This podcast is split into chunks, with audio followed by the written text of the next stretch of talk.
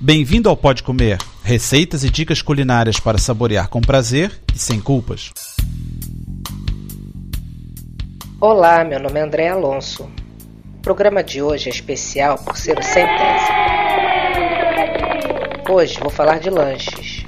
A primeira receita é de pão de azeite recheado, a segunda de sanduíche de frango e tomate, a terceira de maçã caramelada e a quarta de strudel tipo pão. Vamos começar com esse pão de azeite recheado que é muito fácil fazer você pode trocar os ingredientes do recheio. Precisamos de 250 gramas de farinha de trigo, uma colher de chá de fermento em pó, 4 ovos, 100 ml de azeite, meio cálice de vinho do Porto, 150 gramas de presunto cru em pedaços, 100 gramas de azeitona verde em pedaços, 150 gramas de queijo gruyère ralado ou emmental ou outro de sabor forte e pimenta.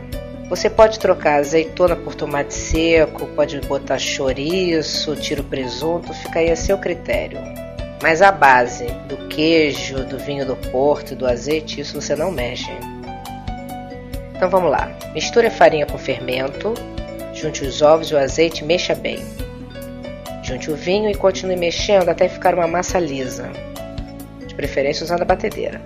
Acrescente o presunto, as azeitonas, o queijo e uma pitada de pimenta e misture bem. Aí você não está mais usando a batedeira. Forre com papel manteiga o fundo de uma forma de bolo inglês e barre com manteiga. Coloque o creme na forma e leve a assar em forno pré-aquecido a 180 graus por mais ou menos 40 45 minutos. Desenforme, corte em fatias e aproveita. Agora o sanduíche frango e tomate. Os ingredientes são um pão tipo baguete, 3 tomates, sal, pimenta branca moída, vinagre, mostarda ketchup, peito de frango desossado, cozido e desfiado, molho inglês, um ovo picado, uma alface lisa e opcional maionese ou manteiga para barrar o pão. Distribua os ingredientes no pão e leve à geladeira por 20 minutos. Sirva em seguida. A maçã caramelada, quem é que nunca comeu numa feira, numa quermesse? A gente costumava chamar de maçã do amor.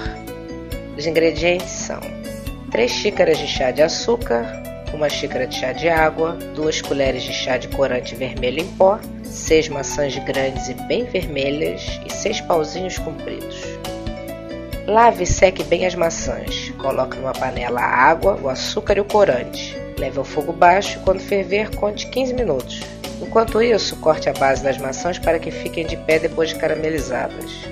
Para verificar o ponto da calda, mexa com uma colher de pau e levante. A calda deve cair formando um fio grosso. Retire do fogo. Espete um palito em cada maçã no lugar do pedúnculo. Mergulhe na calda, levante e gire a maçã para que toda a superfície fique coberta. Faça isso três vezes com cada maçã. Se a calda endurecer, aqueça um pouco. Coloque cada maçã numa bandeja forrada com papel manteiga, espere esfriar e sirva a seguir. Agora o strudel tipo pão. Os ingredientes são um ovo batido, uma colher de sopa de açúcar, uma colher de sopa de manteiga ou margarina, uma colher de café de sal, um tablete de fermento de pão, 10 colheres de sopa de leite morno, 4 xícaras de chá de farinha de trigo, e o recheio é a gosto. Pode ser queijo de presunto, abacaxi com ameixa, o que você preferir. E para pincelar, uma gema e óleo. Desmanche o fermento no leite, mais ou menos 37 graus.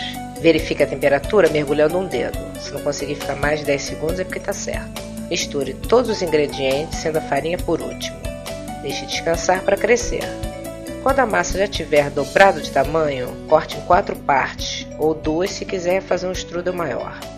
Estique com um rolo numa bancada enfarinhada. Recheie e pincele com a gema misturada em um pouco de óleo. Leve a assar em forno médio pré-aquecido até dourar.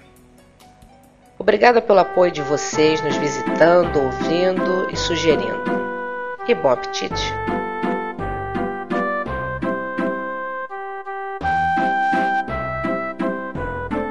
Para ter as receitas por escrito e maiores detalhes, visite o site www.podcomer.com.